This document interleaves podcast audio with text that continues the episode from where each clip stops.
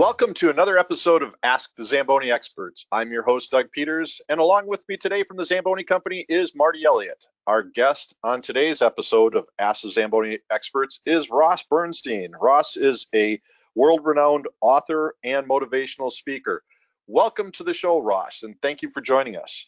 Thanks so much for having me, Doug. It's great to be with you.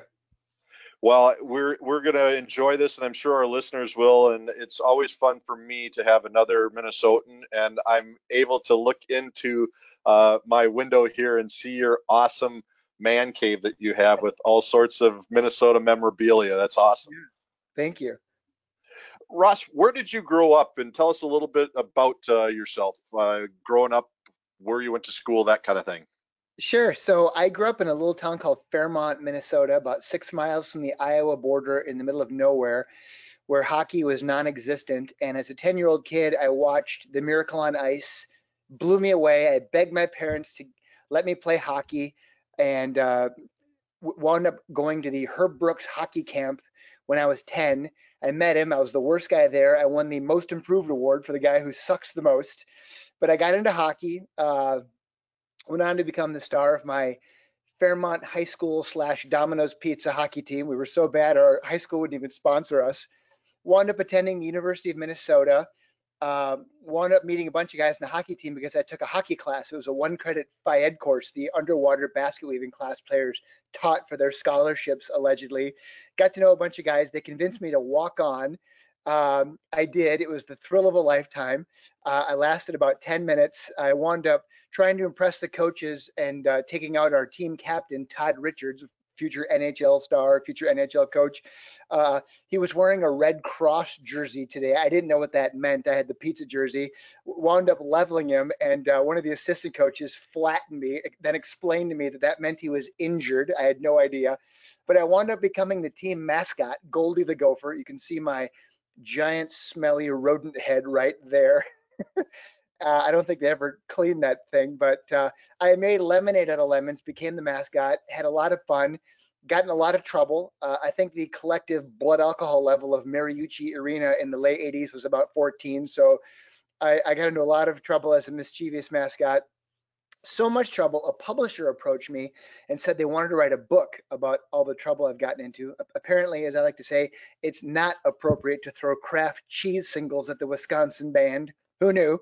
Uh, so, anyways, I, I, I, thought, well, who's going to want to read this book? But it kind of spawned the idea, and I wound up uh, leveraging my graduate school money to write and publish a book about the history of Gopher hockey from Goldie the Gopher's point of view. My parents thought this was the worst idea in the world. It was destined to be a failure. The book became this cult bestseller, and uh, 50 books later, I, I, somehow made a career out of it. So my long crazy story was uh, uh, I got to know Herb Brooks as a kid. Later on, he was one of the first guys that reached out to help me write that first book. I later met him and became friends with him and wound up writing his biography. At, at the time, uh, he had passed away tragically in a car accident. We were together at a golf tournament the day he was killed. So I now am the president of the Herb Brooks Foundation. So it's a full circle, crazy hockey story. But I, like you, I am so lucky that I get to make my career doing something that I'm so very passionate about, being in the world of hockey. That's amazing. With uh, Herb and your stories with him, I was fortunate enough as a young kid to have him as a hockey instructor at Faribault Shattuck at uh, Ken Yackel's hockey camp um, a long time ago. I, Shattuck, exactly. Yeah, and just a, a great guy. I uh, was flying into the Twin Cities on the day that he passed away, which was a, a very sad and tragic day. He passed away uh, in a car accident, as you know, not too far from where my father lived. And uh, my father exposed me to Herb uh, as a kid, taking me to Gopher hockey games at the old Williams Arena before Mariucci was built.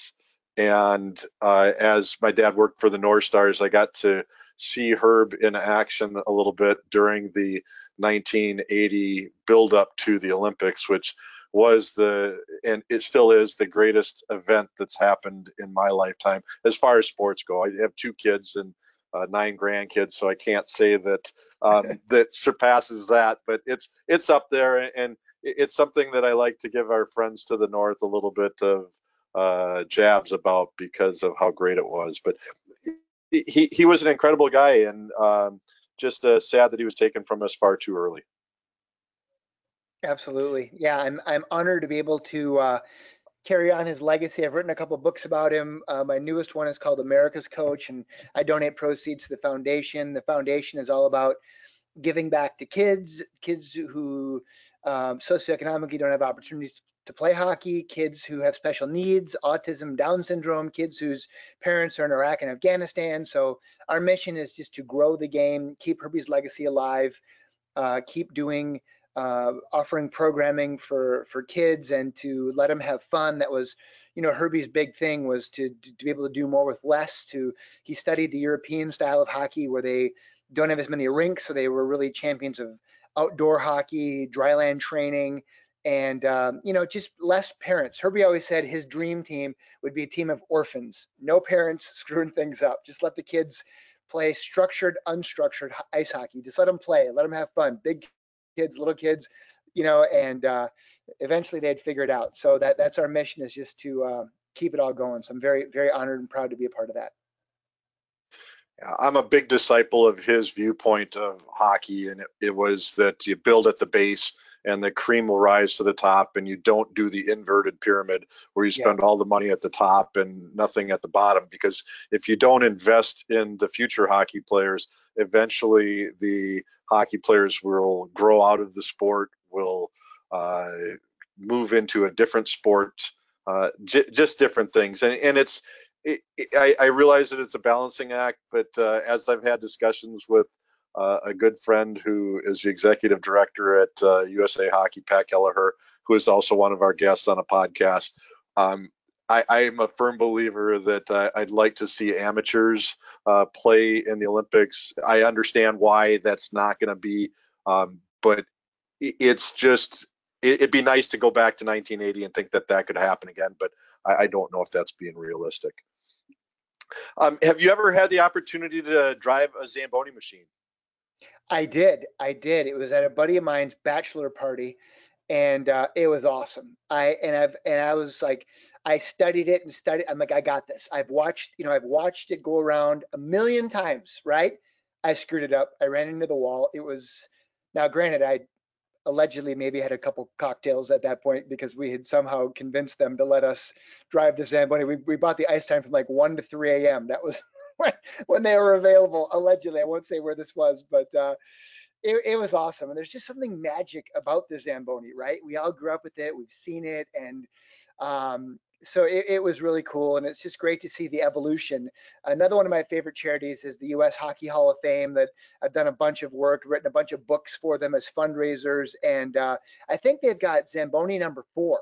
Uh, hosted there uh, up on on a pedestal literally with the old you know the the auger track you know and it you can just see inside there and it's so cool and it's just so cool to see how you know they've evolved and they've become you know marketing tools and and how you and, and now just with electric and you know just with all the um, environmental issues people are dealing with and and so it's great to see how uh, your amazing company has evolved and just helped to you know people think of um, take hockey for granted. It's just oh, you just run this. There's so much science involved, and and uh, you know up here in Minnesota where where I live, uh, you see all the people making their own zamboni, right? Their own version on the backyard ponds, and you just it's great. So I just I, I'm such a fan of what you guys do, and and uh, when you asked me to be a guest on the podcast, I was like, yes, I love zamboni. So this is really cool for me.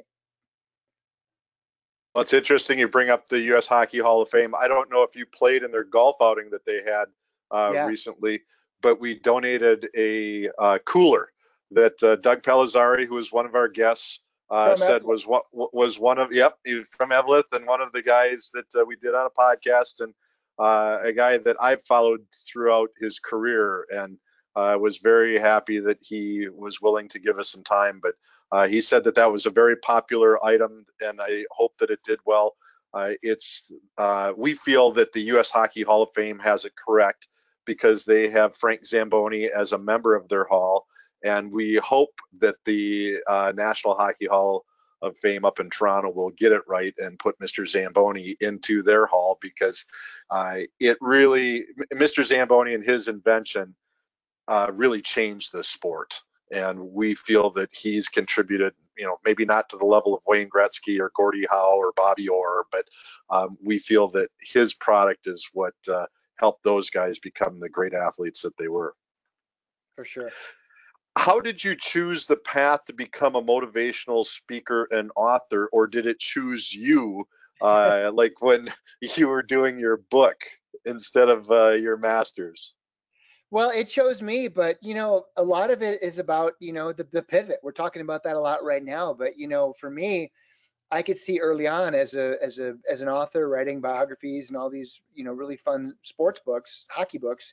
Um, I could see early on that the book business was dying. So in the early 2000s, you know, Walden Books, B. Dalton's, Borders, they all went broke.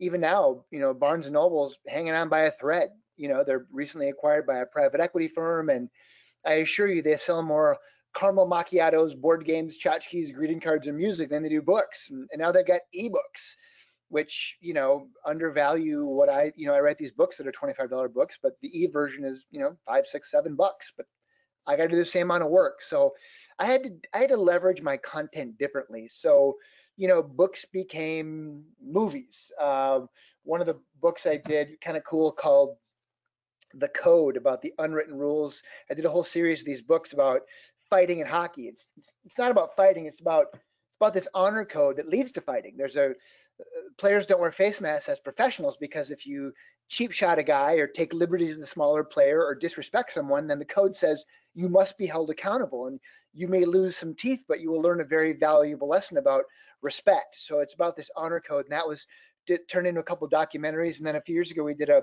a feature film with an Academy Award winning director called The Last Gladiators. It was really fun.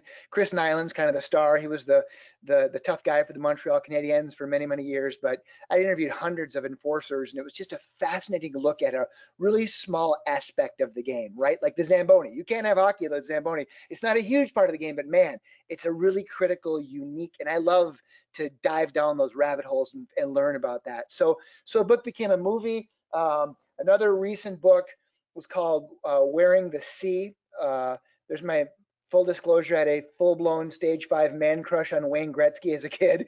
Uh, I've gotten to know him later in life. He's written forwards for a few of my books. I'm absolutely in love with the guy. But uh, there's a book I did about leadership called Wearing the C. and that was uh, a really fun book, but that became a speech.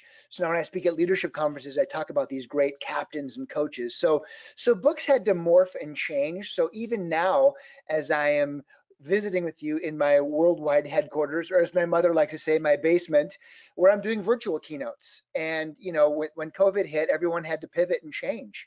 So um, I think that speaking chose me, but early on I was I was an average writer, but a really good marketer. So I, would, I loved doing book signings in the Mall of America and doing TV interviews and telling stories. I have a photographic memory, so I can remember names and dates and places. And if I'm on an interview in Moose Jaw, I can talk about someone from Moose Jaw. If I'm on in Duluth or or Anaheim, so I could relate. And you know, eventually companies would say, "Wow, you know, we heard your interview. Come come talk to our company. Come talk to our sales team." And that one led to another. And you know, now I I, uh, you know, I keynote like 120 conferences a year. I've spoken on all seven continents. It's crazy. So when I'm when I'm in South Africa, we're talking about cricket. When I'm in New Zealand, we're talking about the All Blacks rugby team. So people love sports. It's a universal language. And wherever I am, I love I love talking about hockey. I love talking about Wayne Gretzky, these universal truths that we can learn from sports that apply to, to business, to being a better leader, to customer experience, to just, you know, how we do what we do. Uh, how can we sell more Zambonis or sell more tickets to a hockey game or just provide better coaching or instruction or whatever that might be. So like you, Doug, I, I found a, a career that um, I was far too stupid to get a real job. So I, luckily, I found a, a, place where I can be at home and, and be passionate about it, and you know, hopefully help to change people's lives. So I, I'm just I feel very blessed.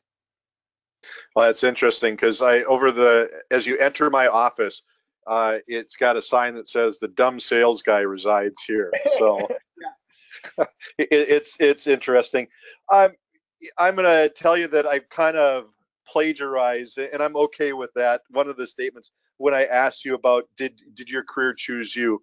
There's a, a young man. Well, he's not so young anymore. Uh, Travis Roy. I don't know if you've come across him or not. Uh, and Travis uh, has used sometimes in life uh, challenges, or you choose challenges, and sometimes in life challenges choose you. He's very near and dear to my heart. Um, I've known his dad for a long time. I've known Travis uh, since before his accident, and he's a great speaker. I, again, one of the people we were fortunate enough to have on a podcast, and I some of the things that I've heard in my life kind of stick with me, and that that's one of them. So it's interesting I, how, how your careers come along. Well, I I I'm honored you equated me in the same same breath as Travis. I actually met him within uh, a year of his accident, and I got his book. I, I think it's, it's 11 seconds. I can't remember yeah, it. Yeah. Yeah. Yeah. Describing that first shift, and uh, you know, if you're a hockey player, you know, everyone can relate to that tragically. But what he's done since then is amazing. We got to go to a hockey game together. We brought him to a Gopher game, and we sat up in the up in the press box and uh, with my wife and him and, and, his dad and it was just wonderful getting a chance to meet him and visit with him and to see how far he's come and how he's um, turned that situation uh, around has been amazing. And he reached out. There's a, another kid from Minnesota, Jack Jablonski, who's on our board of directors for the Herb Brooks Foundation. Now he's working for the LA Kings. Similar situation, uh, played for Benilde St. Margaret High School and was uh, tragically had a, a, neck injury and, and was paralyzed, and uh, but really has made incredible strides. One of just getting his degree at uh, it's either UCLA or USC. I'm sorry if I got that wrong, but uh, became real good friends with Jeremy Roenick and, and now has a foundation and uh, working with the Kings, with the National Hockey League. So just amazing. But uh, it's always, you know, hockey takes care of itself. And when something happens, it's incredible how how the hockey world rallies and they really come come to help um, people that are in those situations. So um, yeah, a great great guy and and uh, yeah, I'm, I'm, honored to be uh, in the same breath as Travis. Uh, it's a great family. His uh, grandmother, who was very kind, uh, passed away this year at 102 in May. Wow. She would have been 103 had she made it to September, and uh, just a, a, great lady. Uh, Lee, his father, is an incredible man, and I just uh, I, I, can't say enough nice things. One, one thing that, when I was reviewing notes, um, I noticed your involvement with movies, and it was just recently that Robert Redford's son passed away. And I had the pleasure of having a lobster dinner with Travis and Lee and uh, Redford's son because he was considering doing a movie. They just couldn't get the funding on Travis's story. And Travis yeah. truly has taken a truck full of lemonade of lemons and turned it into lemonade. And he has uh, been uh, very inspirational in being able to provide life-changing dollars to help people who have been afflicted by spinal cord injuries. And I know he he's reached out to uh, Jack, and I've I've had discussions with Travis about that, and he says it's it's kind of a, a touchy thing because you want to offer your support, but you don't know if that person is ready for it or not, or their family, and you don't want to be Debbie Downer as well by saying, hey, these are the kind of things that's more reality, because I think everybody goes into it thinking, hey, I'm going to get back to walking again. And unfortunately, that's not the case for for many. But um, I'm glad that you've had the opportunity. And if you met uh, Lee, you'll he's a, one of those guys that uh, that you'll never ever forget. Um, can you tell us a little bit more about your life as Goldie the Gopher and some of the antics and uh, things that you did as Goldie? well, it was it was fun. It was just a you know it's just a fun it's amazing how all these years later i still get recognized believe it or not as the uh, the crazy goldie. You know back back in the late 80s when i was a walk on the the the mascot was was a member of the marching band. So it might have been some third chair flutist who would put on that little furry costume. Well, I was too fat for that costume, so I had to wear my hockey uniform. And I, they were tired of Bucky the Badger coming over from Wisconsin and beating the crap out of Goldie. So I'm like, all right, they need a big dude who can play hockey. So I'm out there, you know, first game, I bench pressed Bucky above my head and said, this, this is how things are going to be now. And so we, we had to make, we had to make a statement. Wisconsin's been kicking our ass and football and basketball for years, but at least in hockey, we, uh, you know, we, we can show them a thing or two. So, um, anyways, it was it was just fun, and you know that that first book I wrote, it was called Gopher Hockey by the Hockey Gopher, and uh, it just kind of launched my career. I was able to interview hundreds of former players and coaches, people in the media, and just get stories. And you know, that's that's what I am. I'm a storyteller. I'm a purveyor of of all this great history. You know, meeting guys like Glenn Sonmor and Lou Nanne and Neil Broten. I mean, I had a you know, again a full blown stage five man crush on Neil Broten. I got to skate uh, two some two years ago in the Miracle on Ice fantasy camp up in Lake Placid, and I got to skate with Neil Broten in a game. It was just, I was like, what the hell? You know, it was just, it was so cool. And um, so just to meet all these people and, you know, now to, to somehow, you know, be at all these, you know, charity celebrity hockey tournaments and golf tournaments and to see these people and to rub elbows with them and write a lot of their books and share their stories and help them with their speaking careers. And uh, I, I, just have to pinch myself. And you know, every year for our Herb Brooks Foundation golf tournament, I'll get to golf with some young, some young stud. I was, you know, just recently golfing with, with Brady Skjei.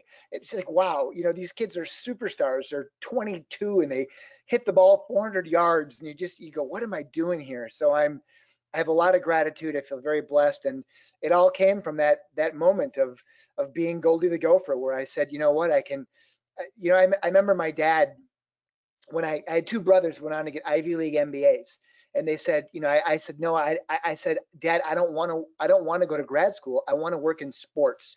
That's my passion, and I'm not going to be, you know, that's what I want to do. And I, I remember he, you know, you know, failure, disappointment, a lot of four-letter words, but when the book came out and it did well, my dad said, Hey, he said, I'm proud of you. But then he, he told me something I never forgot. He said, Look, I know you want to work in sports, kiddo. That's that's great, you know, but but look, you, this is going to be a tough road to hoe. I mean, you got lucky with this first book. You, you know, these books have a shelf life of maybe a year. You have to reinvent yourself every year, and it's going to be really hard. You know, you get to raise money and publish the book, because a publisher won't work with you. And and it's and he said, you're not the son of the owner of a team. You're not a former player. But he said, if this is really what you want to do, he said, follow your dream. He said, follow your dream. Otherwise, you're going to spend the rest of your damn life working for somebody else who did.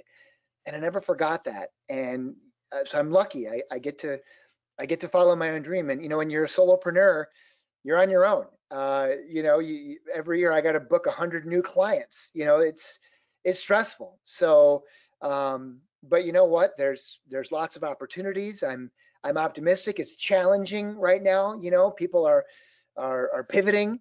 I, I, don't like to say to, to, to groups that we're all in the same boat because we're not. You and I are in good boats. We've got jobs. We we're working. We're our, families are are healthy. A lot of people in really bad boats. It's a really tough time navigating COVID. We've got the election and we've got you know uh, social injustice issues going on. There's rioting going on today in, in, in, in parts of the world. There's the economy is in shambles and you know we've got hurricanes and forest fires and murder hornets and there's all these things going on. So you know to be able to um, do what you love to do and to keep doing it it's uh, it's a special thing these days. So i don't take it for granted. I'm, I'm very lucky. But um, i think now it's just about helping people I do it a certain way, you do it a certain way with with uh, with with the products that you make, bringing joy to people's lives, and certainly through this podcast with just letting people listen and share wisdom and stories, and to to provide a bright spot in someone's day. So um, I know that was a really long answer to a short question, but uh, yeah, I love being Goldie Gopher, and I'm I'm I'm loving the fact that even though times aren't great, that um, I get to be doing something that I feel like I'm making a difference. That's a perfect answer. There's no uh, no time length or shortness, long. However, it, it's it, it's interesting to hear, and I made several notes while you were talking and uh, with your answer. I, I love solopreneur. I'm going to pass that along to my stepson, who is uh, visions himself as an entrepreneur, and he is. I am also going to share with you, if you don't mind, the passion I hear in your voice, and it's something I tell uh, young people now when I talk to them. And I've got a couple years on you. Um, I, I tell them that find something that you enjoy doing. And when I went to school after high school, I went to Brown Institute for radio broadcasting. I wanted to be a sports play-by-play announcer. I wanted to be the next Al Shaver. This was pre-ESPN being what they are, pre, yeah. uh, you know, talk radio was before Rush Limbaugh, so all of that wasn't available. But I'm happy that I did it. And it's funny now we are almost 40 years later, and I'm being able to utilize if that's a skill. I don't know if I have it or not, but being able to utilize what I went to school for to do these podcasts. And I've thanked uh, the people involved with this. I thank Paul. I thank my boss Greg Dean and Frank Zamboni and Richard Zamboni because I, it, it's enjoyable. This this is I said I feel guilty. I should be using vacation days when I do stuff like this because it's not really work. So I hear that, and I'm I'm glad that your father also was telling you to follow your passions, follow your dreams, and I think that's great news for people that are listening to this to find that, to find what you really enjoy, because if you do, then it's not like working. Yeah, and I think you you hit on something too, like for your stepson being a solopreneur. And you know, one of the things I want to say too, I talk to a lot of young people. Uh, I know a lot of young people listen to this podcast, but I would say too that you know the playing field today has been leveled. You know, when I wrote my first book, I literally had to beg, borrow, and steal my graduate school money uh, to write and publish that book. That meant I had to pay to print, you know, thousands of copies of a book that were going to be doorstops and Christmas presents for life if I didn't sell them. And it was stressful, and I didn't know what the hell I was doing. I'd never I knew nothing about publishing books or editing books or reading books. If you saw my grades, you know, I'm, but that's what I wanted to do. And I just, I went for it. And if it failed, it would have really set me back. But today, you know, people are like, oh, because I'm at conferences and I meet parents, my kid loves sports like you and he, he studies the statistics and he wants to, and it's like, then tell him to go do it. You know, any kid now can start a podcast for free. You know you can have an e-zine you can have a, a blog a vlog. There's no money involved. You can create a video channel on youtube. You know justin bieber didn't need a record label to become famous. So the playing field now anyone can be an author. You can make an ebook and create a pdf and put it on amazon. So i don't like hearing people say oh i can't do that. Bs you can do that. You just got to think a little bit more creatively and realize the resources now that that you can do. And and and even this is so creative about you know creating a podcast for Zamboni. What a wonderful way to connect with your consumers and people who are passionate about hockey. And you're not trying to monetize it. You're just having fun with it organically authentically. And that's what's so cool about it. And that's what people are going to tune in because you'll attract great people who have a great message and indirectly that will help grow your brand even more.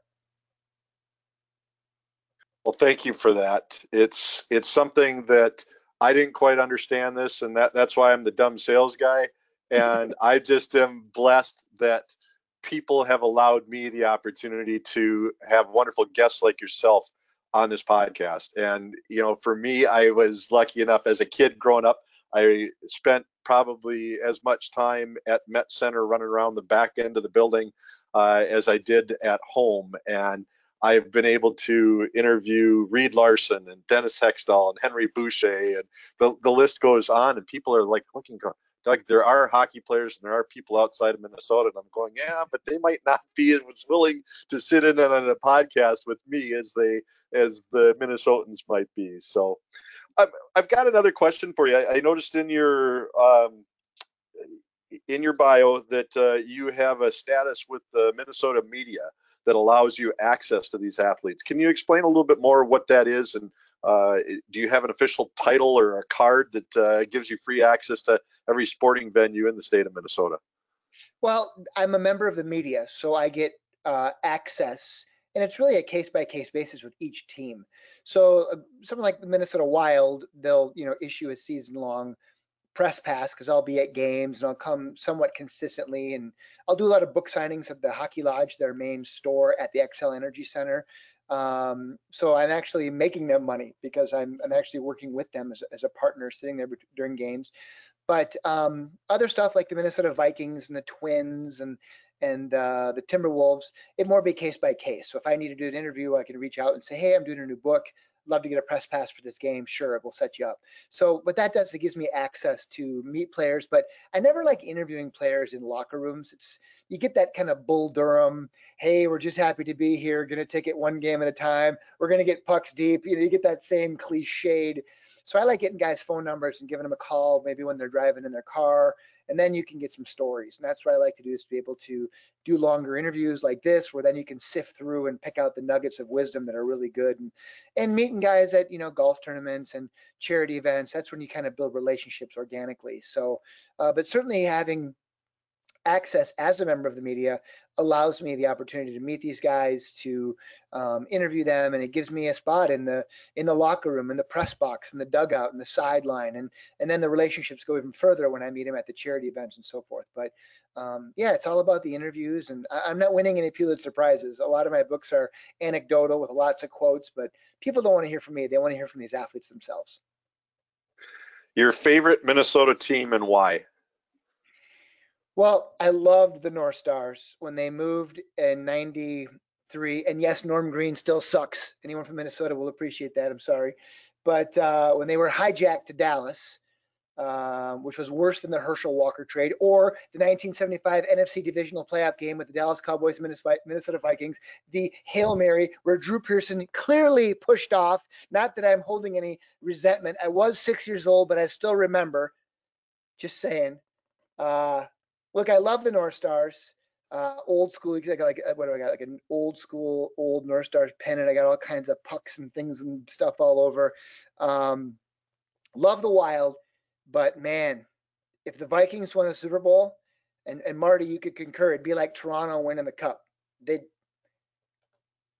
yeah, the, I mean, the rioting slash parading would go on for weeks, man. And and my purple are so bad, Doug. I don't even want to talk about how bad they are. But I love Gopher hockey in Minnesota. That's a major sport. Uh, much like Indiana basketball, Texas football. You know, we've got six Division One hockey schools in Minnesota now, which is amazing. St. Thomas University just went Division One, which is great. So that was a big part of Herb Brooks's mission. You know, we had Duluth and St. Cloud and Bemidji and Mankato, uh, University of Minnesota. So that's which is amazing. So to get more kids playing is great. But uh, I love all of them. I'm a homer. Uh, I got pennants all over. I stick pins in them. I want to enjoy them. I, you know, my house is covered with all this stuff.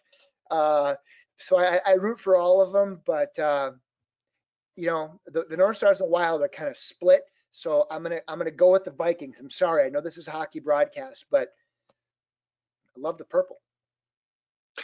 Well, it, it's something that you missed out on a few things, and I'm glad to see that somebody else is as passionate about the push off and the whiskey bottle that hit the referee in the head that I thought was a flag saying we were going to be righted. It was Corby's whiskey, and the referee's name was Armen Terzian. Some people called it justifiable homicide. I'm just saying. Yep. I wouldn't go that far. I don't like I to see anybody get injured, but that was a brutal non-call, one of the worst ever.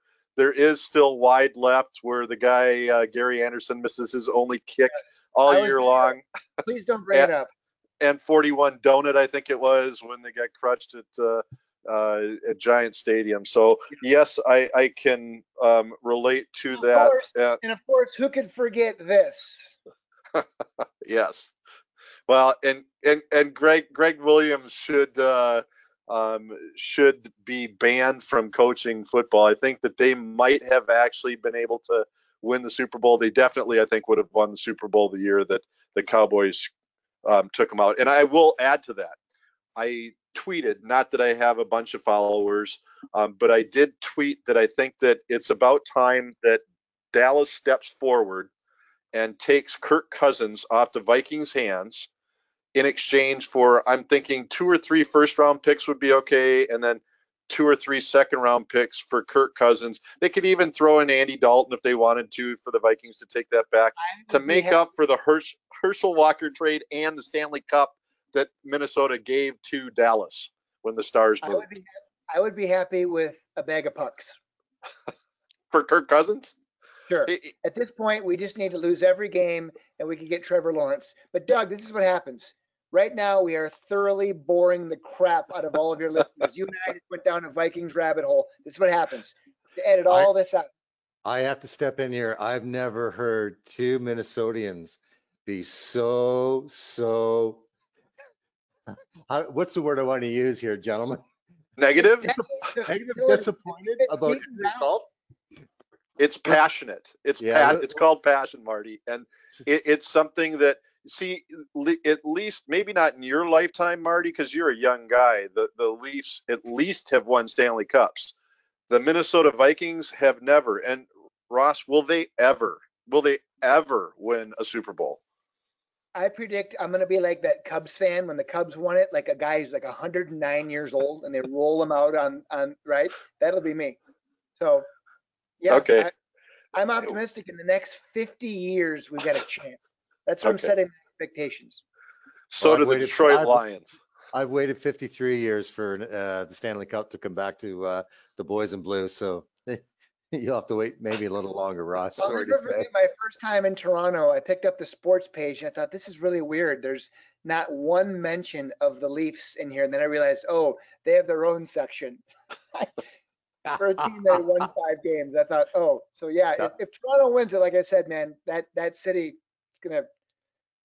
It's going to burn. Look what they did when Vancouver lost. The the Canadians can't handle winning a cup, and that's why the last one was 1993.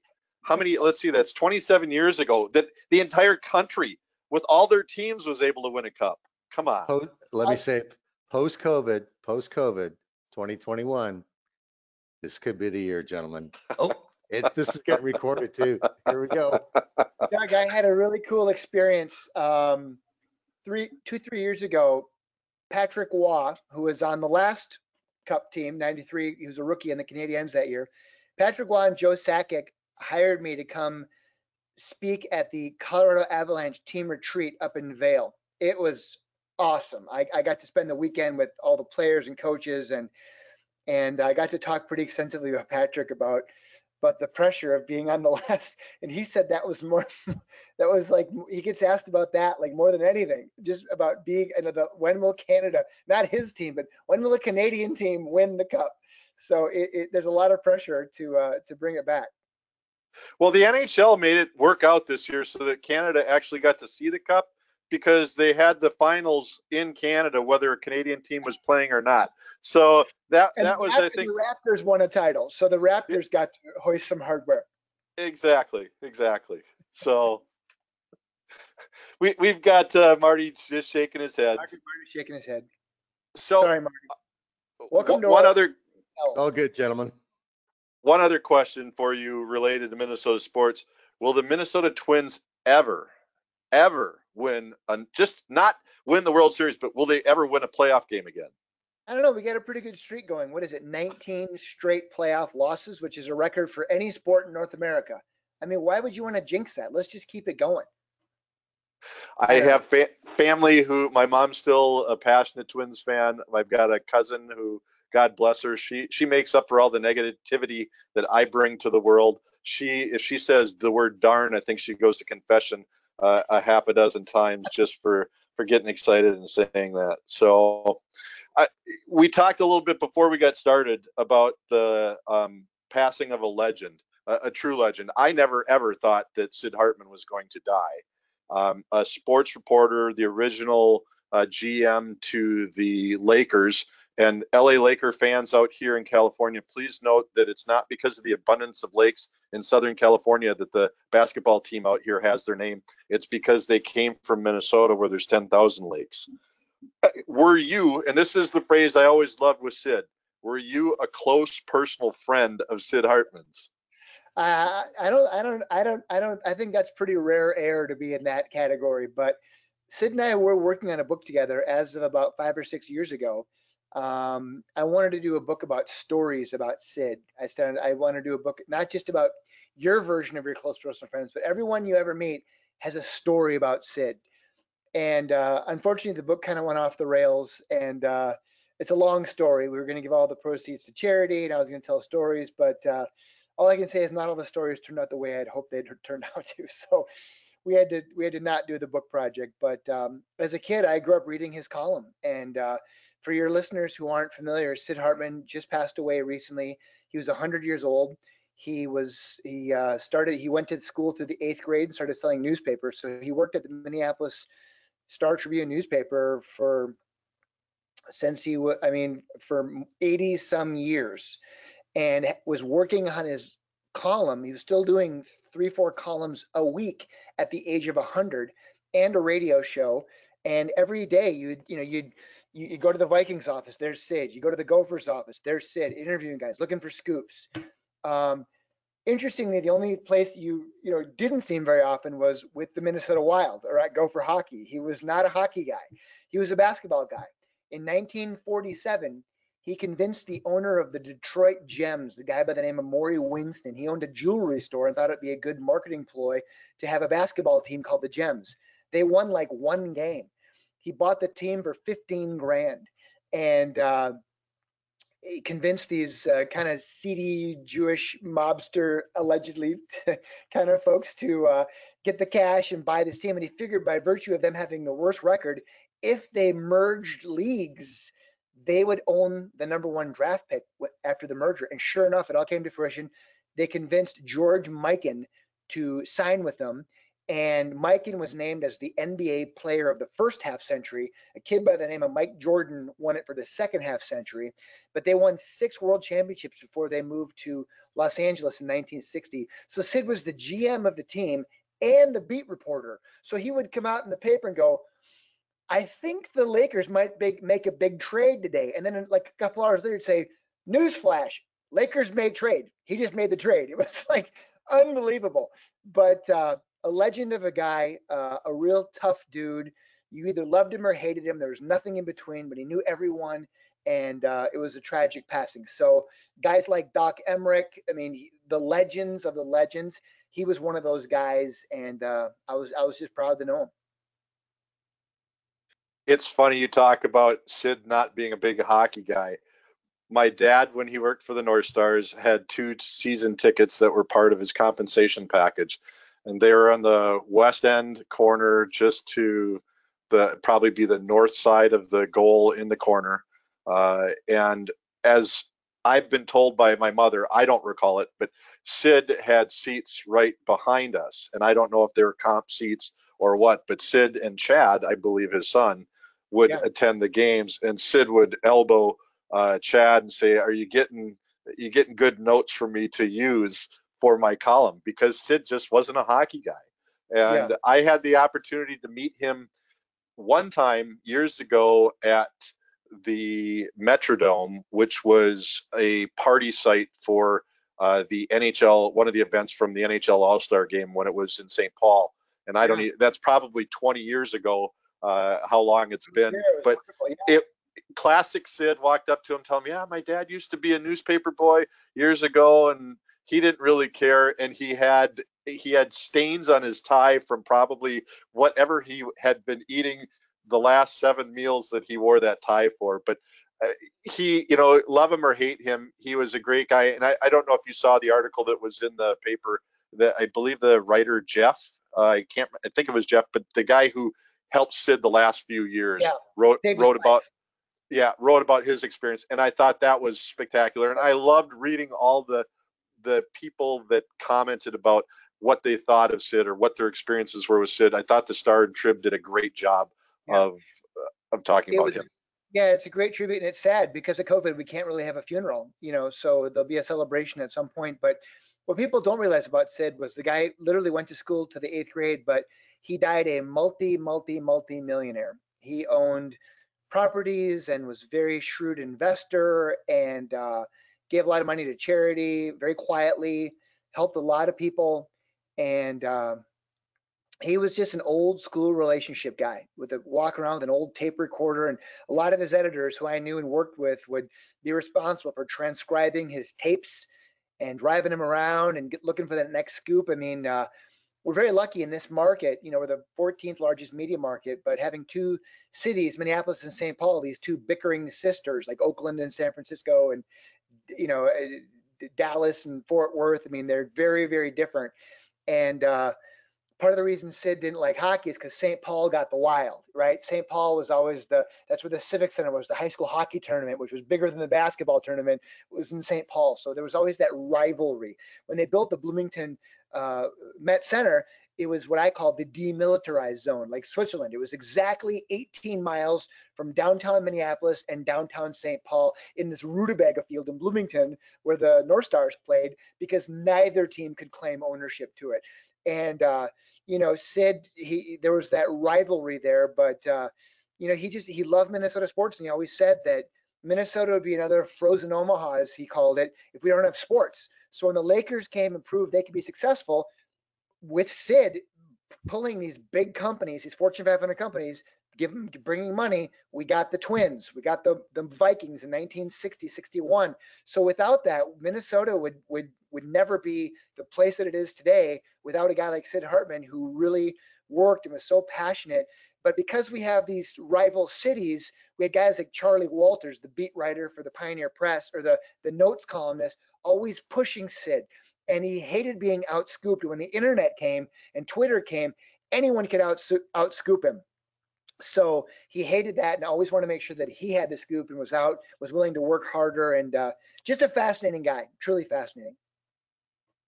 Uh, it's funny you talk about uh, hockey and the Division One programs in the state of Minnesota. I think a lot of that is directly attributed to Herb Brooks uh, getting St. Cloud State started and Mankato State, which is now Minnesota State, and UMD's really taken on. And, and as a Gopher fan, uh, I'm sad to see that uh, the U isn't in its rightful place, in my opinion, as the top dog. But it's great for hockey. We did a podcast with Luc Robitaille, who's the president of the Kings, who's very passionate about hockey. And I've told him, I said, I want to uh, trademark um, the new state of hockey, uh, which is California.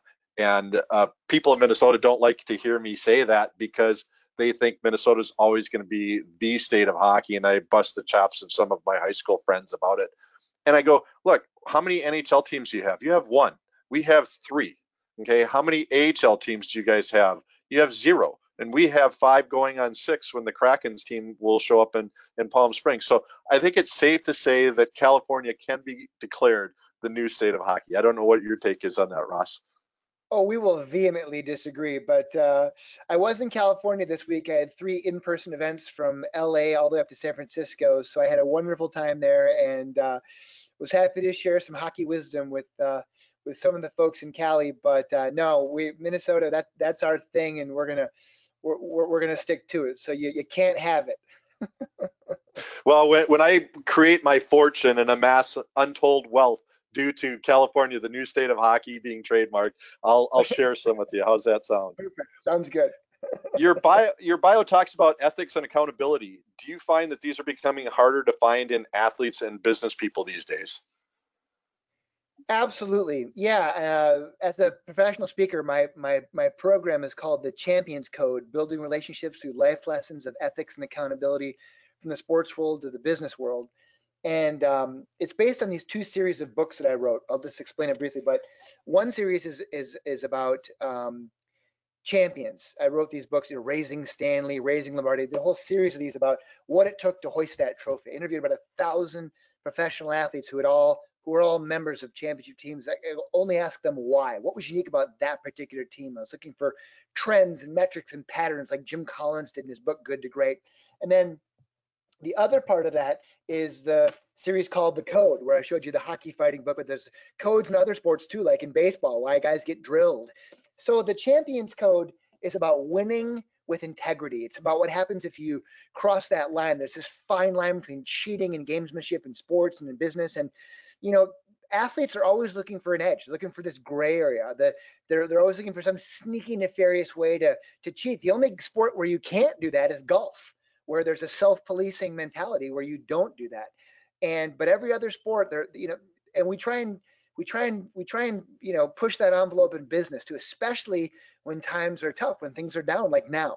So integrity, you know, it's it, it, it's it's doing the right thing even when no one's looking. So I brag about great teams, great people, great athletes, great companies who choose to win with integrity, and that's what the Champions Code program is all about. So I I love working with great companies and talking about how they they follow their moral compass. They don't wind up like Lance Armstrong and and Bernie Madoff going from hero to zero my wall of shame. So they they uh, they do it the right way, and I try and celebrate them and that's what sports is all about, right? You you you can cheat, you can do things that, that don't work out. Even last night when the when the when the Dodgers won the World Series, we were talking about how they got robbed by Houston and Houston had cheated with sign stealing, and that's what that book's all about. It's about those little nefarious things athletes are willing to do if you can get away with it. Is it cheating, sign stealing, or or, or an illegal curve? Uh, who could forget Marty McSorley, right? Uh, when when the when the Kings made it to the Cup Finals in in '93 and they called him out on an illegal curve for an enforcer. I mean,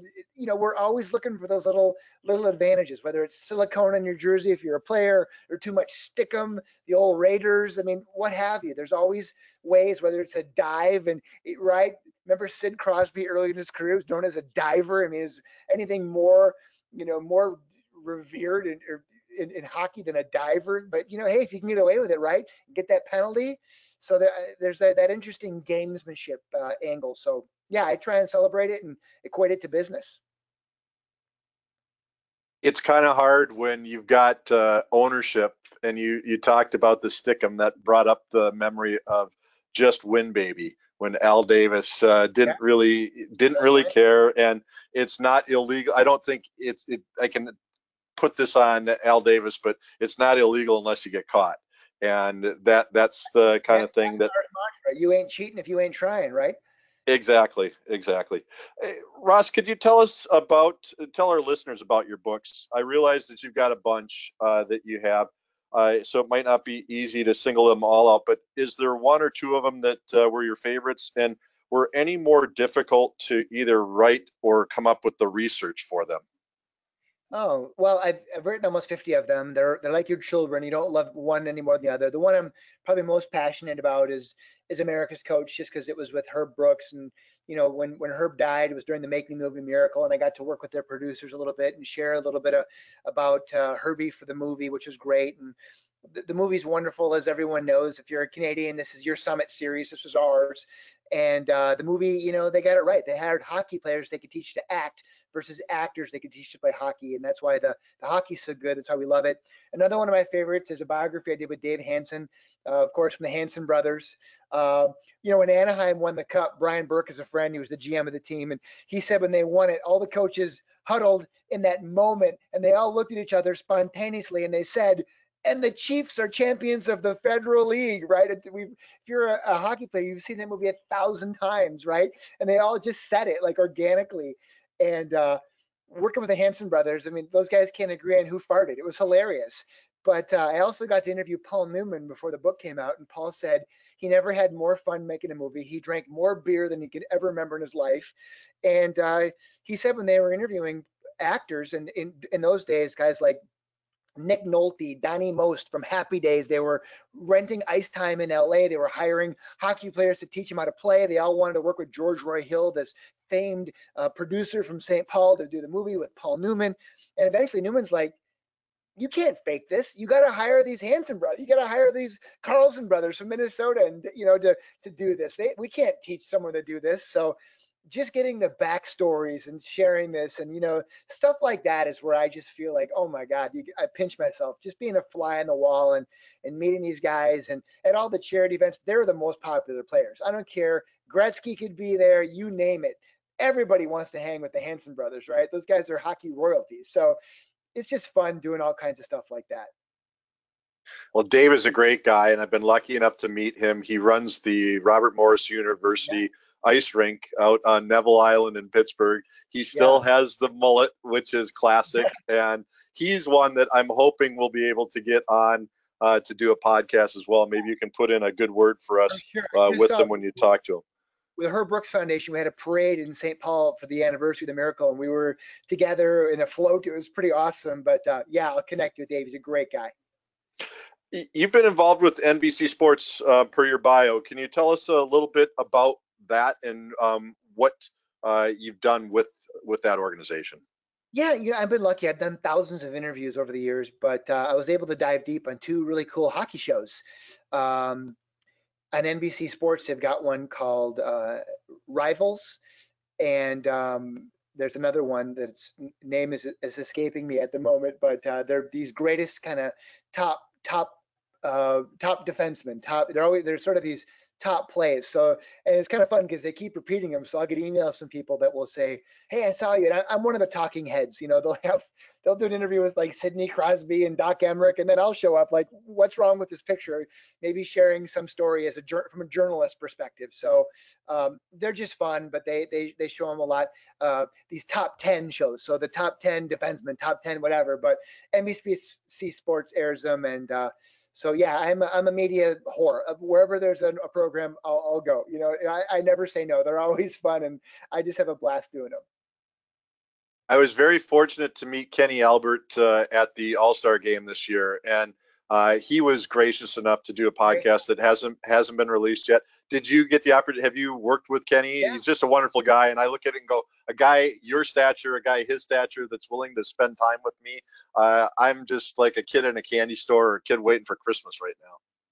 Uh, well, Kenny's way above me, believe me, on the food chain. But uh, first time I met Kenny, I was I had my first book out about Herb Brooks called Remembering Herbie. That's the one I did right away. Worked with his family. Uh, we created the foundation, and um, out in New York at Madison Square Garden, he was kind enough to let me let me come on and, and talk about the book. And and uh, and now I see him when he's in town doing Vikings games. So occasionally I'll pop my head up in the box and hey Kenny, how you doing? And so yeah, great guy, legend, the whole family, right? His dad, uh, just a broadcasting royalty. So yeah, it's always a thrill. That's the thing again with hockey players. They're just when hockey players get rich, they buy pickups and fishing boats, right? You know, some of the newer younger guys uh, from across the pond tend to spend their money on faster cars, but typically that's part of the code of hockey is that if you get kind of too big for your britches or too cool, someone, you know, you're spitting chiclets. Someone, someone pops in the kisser, and it's like, hey, you know. So I, I think that's the cool thing of that hockey guys help hockey guys and uh, they're just so humble and down to earth. It's not like going in an NBA locker room where you're an outcast. You walk in an NHL hockey room and it's, hey, you know, let me, what can I do to help you out? How can I, how can I help serve you?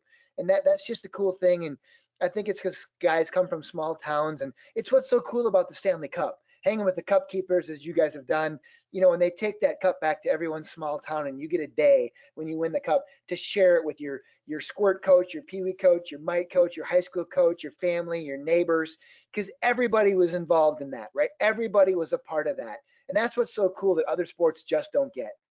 You know, to sip out of the cup and to do that and and uh, it's just the coolest and that's what's so great about hockey. You know, that's what's so cool about Zamboni. You know, you you you guys are part of the fabric of hockey. And I wrote this really cool coffee table book years ago called Frozen Memories, celebrating a century of Minnesota hockey. Terrence Fogarty, the renowned uh, hockey artist, painted the cover, and and uh, I did I did all this old history about about Zamboni, about refrigeration, about how you know the first refrigerator drink was in White Bear Lake and and how it changed hockey, right? I mean, Minnesota was always great because we were cold, and like Canada, we could you know we could play longer than everyone else. But I'll tell you, they have two months more ice time in Duluth, where we have a cabin, versus Fairmont down by Iowa, where I grew up.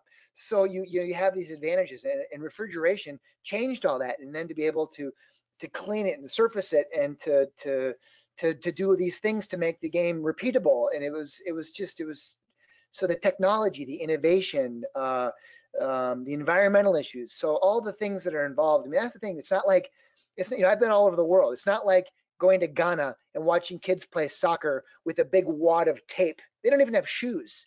Hockey um, sadly it's a sport of kings. It requires a lot of money for rinks for zambonis for equipment. You know 50% of 11 year olds, I believe the statistic was in Minnesota, were quitting hockey. That's sad. When you see a kid go into a tournament who's nine years old wearing a pair of $900 skates and he's got three $200 composite sticks, that's sad.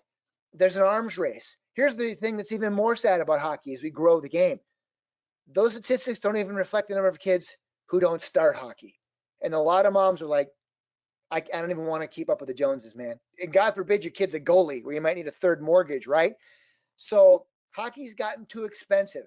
It's not like the old days in Eveleth and, and Virginia and Hibbing and Chisholm and, and Roseau and Warroad International Falls where you're wearing magazines and shin pads and you got old skates that were passed down family to family and you know now it, it, and it's sad.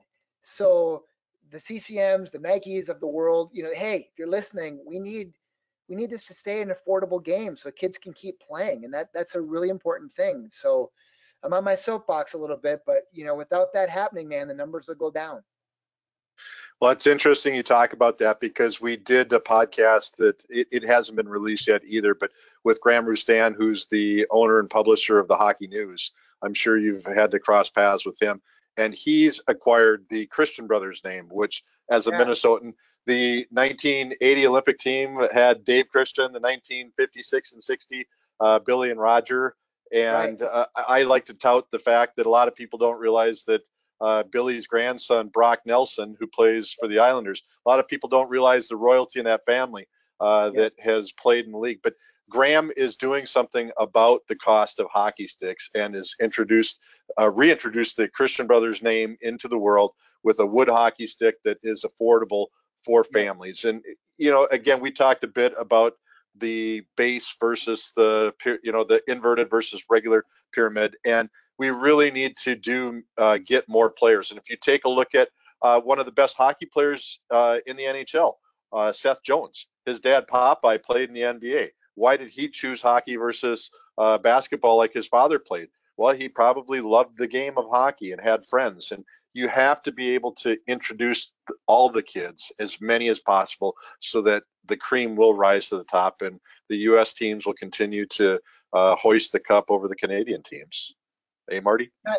True, and you're seeing kids in California who maybe grew up inline skating and they made the and they made the jump, right? That was a gateway for them to get in. And yeah, when I first met Herb, he told me that he he drove all the way to Fairmont, my hometown, three hours uh, through a blizzard to start a youth hockey program. He always said, the wider we build the base of the pyramid, the higher we can go. But you got to you got to help these communities. You know, you got to explain to those parents, your kids shouldn't be playing basketball or wrestling.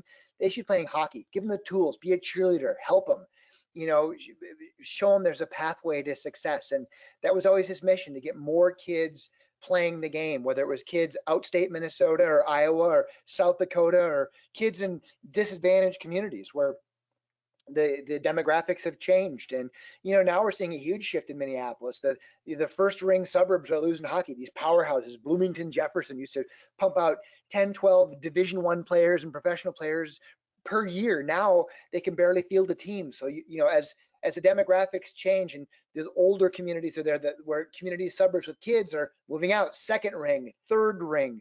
So it's changing, and we have to change. And thank God there were guys like Herbie and and and and people who were willing to carry that torch to to keep kids interested in playing. And thank God for the Christian brothers, right? And you know, I'll tell you what, Brock Nelson will tell you, his biggest rival certainly ain't the Rangers or Devils. It was Roseau.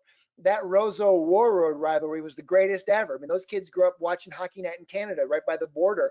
You know, they they're every bit as good as uh, you know every kid in that town. There's three rinks in a town of 1,500 people. One of the rinks is open 24/7 with a sign that says "Last one out, turn off the lights." They don't charge kids to play hockey you know, uh, in Roseau, you got Polaris snowmobiles, you got Anders or uh, Marvin Windows from the Marvin family world. They they want hockey as a form of entertainment. That's how hockey started in Minnesota. We had the mining companies understanding all these immigrants from Croatia and Italy and Slovakia, Sweden. They needed something to do in these long, cold winters. So they brought in hockey as a form of entertainment to keep them fat and happy in the winter. And hockey took off and it exploded. And that's why we are the state of hockey. This is the birthplace of, of it all from Canada. They came down on James J. Hill's Railroad and we they stuck around and we we embraced it. And as a kid, I'd go to the coast to coast hardware store before every season. I'd buy a case of Christian Pro 130s. It was 60 bucks. That's five bucks a stick. And now I'm buying sticks for a couple hundred bucks because because that's what you do now. So thank God they're trying to make it more affordable and, and God bless them. But the, the, the, the Christian family, they're, they're hockey royalty here. Yeah, I've been lucky enough uh, to meet many of the gentlemen while they're still alive with the 1960 team. One of them yeah. was a rink manager, Dick Rodenheiser, uh, out in the town of Framingham, Massachusetts. Uh, Dick Meredith, who I'm sure your paths have crossed. Uh, yeah, John Mayasich. I actually got to meet him for the first time uh, last fall when I was down in Albuquerque. He's good friends with the Hubbard family, and yeah. Stanley Stanley Three has an ice rink down in Albuquerque, and he was kind enough to to buy a Zamboni machine. And uh, introduced me to John Mayasich, and I'm hoping to get a podcast with uh, Mayasich and Meredith. John Mayasich, people don't realize John Mayasich, the Hubbard family, Stan Hubbard, the guy who invented DirecTV, a multi-billionaire media magnate. Uh, you know, John Mariucci let him on the team because the old man had some cash. So back in the day when he was playing hockey at the University of Minnesota, he took care of all those guys. John Mayasich ran KSTP AM, the radio station, TV station, for decades. There was a pipeline there. And then he, of course, owned the St. Paul Vulcans, our star junior A hockey team here, which was a pipeline for more Gopher hockey. So that was the good old boy network, man. Those guys hired from within, and that's why success breeds success. The Hubbard family, another incredible hockey family. So now they're down in Albuquerque, keeping it going. And that's what it's all about, man. It's all it's family. That's what hockey is. It's family. It's funny too because when I saw him pop up on Facebook uh, on a page that deals with ice rinks, I recognized the name and I'm going, you know what? I went to hockey camp with him when the North Stars had hockey camps at Met Center, and I said I went to camp with him, and I remember his dad and his grandfather having the seats right above the uh, hallway that led to the locker room and they would sit there and there were two tall guys that were short a little bit of hair but they both wore the fedoras and uh, they were at most of the hockey games that i can remember as a kid growing up so it, it, it's a great sport it's a, a great state um, I got booted out because I wasn't nice enough to live there. I didn't have enough of that Minnesota nice in me uh, to stay there. But uh, yeah, that is. I don't think that'll happen. Not not when you guys get snow before Halloween. I don't think that uh, I'll be headed back. I'm looking out of the lake right now. It's frozen and there's six inches of snow. It's October. now you haven't even gone trick or treating. Um, I, Ross, I could go on and on uh, with you forever, and I'm hoping what I can do is uh, is shorten this one up and ask you to do a second one so that the questions that I didn't get uh, to that uh, maybe we could get to later. But I, I, would like to talk to you a little bit about um, the 1980 Olympic team. You're m- much younger than I am, so I'm happy to hear a youngster uh, is able to recollect that. Um, I, I was at the MIRMA conference, which is the Minnesota Ice Rink Manager Conference, a few years ago, and Mark Rosen was up talking and he was yeah. talking and i got talking to some people outside after he was done speaking and was talking to somebody who was probably in their 40s right now and it then made me think going somebody would have to have been born at least by 1970 for it to resonate if you went back to 19 65, I don't know if you would have been old enough to real or I'm sorry, if 75, you would have been too young to to maybe have it resonate like it did for you or I. And you're younger than I am, so maybe your perspective and and what do you? I, am going to guess maybe you weren't there at Lake Placid, but maybe you were. Um, no, what what what is it with the 1980 team that uh, is so passionate for you um, like it is for me? Well, the reason it was such a big deal, I mean, first you, you have to look at it, and, it, and, it, and in Minnesota, this is uh, this is our Mount Rushmore of, of, of sports. Like this, and the reason we claim it is because half the team literally was from Minnesota. Herb Brooks was the coach. We know the story. He was the last guy cut from the 60 team. Um, it was a huge deal. All these Gophers, um, you know, her, the madness for Herbie was he knew that he could take these kids from Minnesota. You get Mark Johnson from Wisconsin. You get the uh, David Christian from North Dakota, and you rival them with these kids from Boston. And they they hated each other. Back in the 70s, they didn't wear face masks in hockey, so there was fighting in hockey. There was tough guys, and these teams hated each other. And Herb thought he'd become such a horrible SOB that they would come together despite him, and that was the method to his madness. But they were headquartered at at at uh, Bloomington Ice Garden and at the Met Center they played a really tough schedule of uh, games that counted uh, with I think it was the CHL, so they were playing regular games against these really tough teams, but they went to Europe to play these tough teams. But because half the team was kids from Minnesota, we claim this as our own. And these were 19, 20 year old kids who beat the Soviet Union. This is a team that hadn't lost a game since the 60 Olympics. It was the greatest hockey team ever assembled. They were Soviet Red Army officers, and their job was to win hockey games or be sent to a gulag in Siberia. Their job was to win or else. It was the Cold War. They didn't. The Russians had invaded Afghanistan. Uh, long gas lines, high inflation. President Carter had already announced an embargo of the Summer Olympics. I mean, this is a really, really bad time to be an American and along comes a hockey team, a bunch of college kids who had no business, who had just lost 10 to 3 in Madison Square Garden to the same team a couple weeks earlier. And Herbie convinced them somehow that they could do this, that they could beat them, you know, and and it's incredible. You know, you, you hear Al Michaels, if you believe in do you believe in miracles? Yes. And you get goosebumps and you're like, oh my God.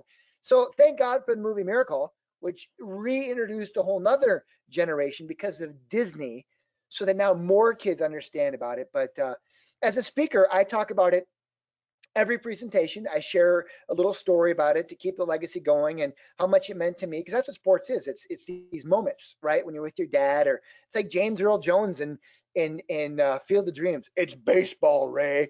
You know, America's been run over like a steamroller, but baseball's been this thing for 150 years, and that's, you know, that's hockey here. So we claim it as our own, and uh, it's an incredible story and the story's not changing right? It's one of those evergreen stories that that that's just become a part of the fabric of life. I keynoted that MIRMA conference the year before rosie but mark rosen is a renowned sportscaster here. He was at that game. He he he remembers it you know covering it. And you know at the time it was a you know it was a, it was tape delayed. At the time who knew right? And the game itself wasn't even the game. It was the next game against finland right? That's where we won the gold medal. If we wouldn't have won that game you know no one's talking about this all these years later. So it was just this magical moment in time where you had all these things. It was before the internet. It was like paul bunyan. It was a lot of myth and lore like really what really happened you know? And um, when i got to play in the fantasy camp 19 of the 20 players played. Five days of serious, serious beer drinking at Lake Placid on that rink in that locker room. Uh, it was unbelievable. You know, for me, just just to be there. But uh, it resonates, man. You ask anyone in Minnesota about it, and it's it's our thing. It's one of the greatest moments of my life that related to this. I was lucky enough to go to Lake Placid. The company Zamboni uh, has in our possession two of the machines that were used at the Lake Placid games. One of them's uh, on display for, the there, right? One of them's for, up on I don't know if they have one up there or if that's one of the ones that was used at the game. They still are using the machine that was used on the oval that Eric Heiden, which I think is yeah. probably even as incredible that he skated in the elements. Every element that he skated in, he won, and he won a gold medal. And I don't know if he still has any world records or not, but that was incredible. But in 2002, before Herb uh, was at the Olympics uh, with the U.S. team, or he, he, was he coaching the French team at that time, uh, yeah. but he was down. They had a reunion, just and it was to piss off USA Hockey. He took that job, and they beat the Americans just to prove a point.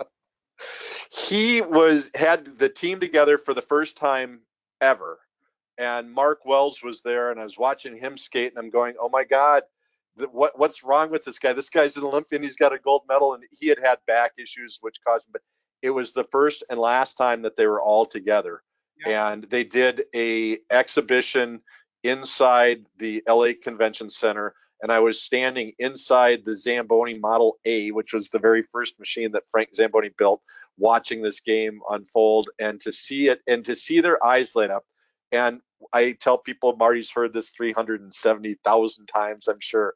My claim to fame is that I went to school with Mike Ramsey and I got to skate against Mike Ramsey when he was a senior and I was a sophomore and he graduated with my sister. And, you know, we know he went on to the U of M to win the title in 79 with Herb Brooks his last year and then went on to win the gold medal. And what's amazing to me is he's the youngest guy on that team and he's now 60 yeah. years old. I yeah. just golfed with Rammer at the Herb Brooks Foundation golf tournament, and his son, and his son hits the ball like 500 yards. Uh, there, his daughter played hockey at the University of Minnesota as well. Un- undefeated team that uh, she was on yeah. and won won national championships. So yeah. Yeah, it's and that's the thing. It's so cool. These guys, you know, Mike played in Buffalo for many years. Came back was an assistant with the Wild for many years, and he's still, you know, the guys still live here. They're still around. they're not they're famous but they're not infamous you know they they they still get involved in the charity things or around you see them at events and uh, a lot of them they just have normal jobs they're just they just work they hang out and uh, it's just you know a little slice of life it's not like la where they're hollywood and they want your autograph they're just they're you'll, you'll just see them golfing hanging out playing hockey old man fat guy hockey we still play it so it's a cool it's a cool thing and of course you were roosevelt Teddy with Reed Larson and uh, James Janos, aka Jesse the Body Ventura. So uh, yeah, you you you you know go Teddies. Yeah, and it's funny because I brought that up to Kenny Albert.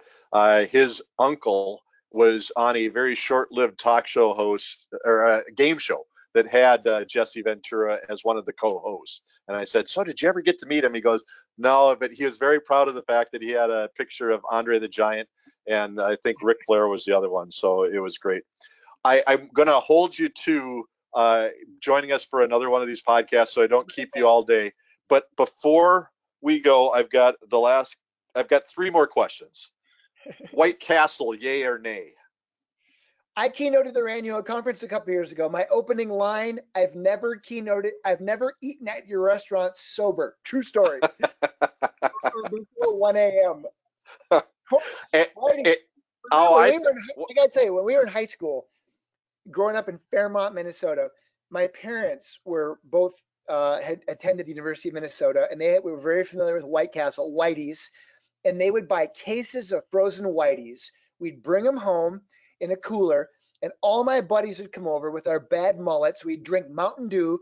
Mom would add cheese to the Whiteys. We'd, we'd nuke them in the microwave, which is a new concept back in those days and we'd sit in our basement and we would watch high school hockey and North Stars hockey, Gopher hockey, and we would eat Whiteys. And man, those were the greatest greatest times.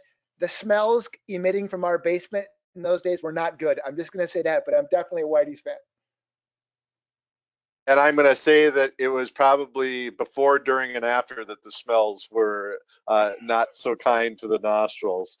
But I, I, will tell you, as I've told people, it's a, it's a sure prevention for a hangover if you eat enough White Castles after a night out at the club, then yeah, you're going to be fine. And you might be old enough to or to have gone to Pudge's over in uh, St. Paul, right across from the Ford factory where I lived for about three or four years in my right. youth. Okay, best pizza in Minnesota. Hey, I'm going old school Jake's Pizza, Fairmont, Minnesota. I mean, they were the first ones that ever cut it in the squares. And uh, to me, when I was skating outdoor hockey, uh, we could only dream of having a Zamboni in Fairmont. Okay, we we had nothing. We had uh, shovels, and uh, the moms would would get together and they would carpool and they would go to Jake's and they would bring us pizza. We'd go in the warming house and we would warm up. We'd eat hot Jake's pizza, hot cocoa, and we would skate all night. They'd bring the cars up, put the lights on. So to me, man, that was just awesome. Jake's pizza. Well, you'll be happy to know that Fairmont, the, the sales guy responsible for that area, was uh, good enough at his job that Fairmont has a Zamboni machine now. Awesome. And, yeah, it, and there, there's down. You go down to Marshall, where 100 years ago, when I was young, I hunted, and they have the Red Baron uh, arena. Yeah. I think that it is, and it's a very nice facility. They just brand, got a br- brand new Zamboni machine. Yeah, yeah. Schwan's a big player in town, so they're supporting all the youth sports. Great. Yeah. That's the Fairmont oh. Arena, the McMuff, the Martin County multi-use facility. With now all the rich kids got their own arena. When I was around, we were outside, but that's okay. I'm happy for it. Where can people learn more about Ross Bernstein? Well, I, and, I got a web, I got a website, rossbernstein.com. So I got nothing to sell, but if you want to learn, that that's where I'm at. Okay. Marty, do you have any questions for our guest before I bid him adieu for the day and uh, set up the next time we're going to get together? No, I don't, and I, I definitely look forward to part two, Ross. Uh, I have to say it's been enjoyable listening and hearing uh, the true Ross Bernstein. I've I've heard of you in the past. I know Doug's spoken about you in the past. I will have to uh, say that uh, at the initial part of this uh, podcast, uh, I text uh, Doug a, a, question that he never did ask. But if uh, Deadpool 3, and I think it's uh, being produced uh, post COVID, and when uh, Ryan Reynolds is looking for that mascot, I think I know who's going like to play that. the role. Deadpool is you know, underrated. I love Deadpool. It was hilarious. You could be the next one to say, do you want to die by a Zamboni in the next five seconds? I could see you doing that because you've driven a Zamboni, Ross. So I think I, I think that's your role. So if uh, Right. Ryan Reynolds and the and the boys out uh, in the Connecticut area are listening, I think I found your uh, your next uh, set setup. Well, Marty, I'll look forward to seeing you in Buffalo uh, next year at Yes. the NARS conference. So we, we will Definitely. definitely get together and beers are on me. Oh, Great. Uh, until 1 a.m. at least. you, be careful with that, Ross. He's a Canadian. They might not be able to win Stanley Cups, but they can certainly drink a lot of beer. Yeah, and my dad, my dad worked at Labatt's for 30 years, so I have a little ah. bit of experience, but be more than happy to share it with you, my friend. That's great. Yeah. We want to thank everyone for listening in to another episode of Ask the Zamboni Experts podcast. Have a question for one of our experts or an idea for a future episode? Please email your questions or request to info at zamboni.com. For more information and additional podcast episodes, please visit zamboni.com forward slash podcast or search Ask the Zamboni Experts on Apple Podcasts, Google Podcasts, and Spotify. This is Doug Peters along with Marty Elliott wishing you an ice day.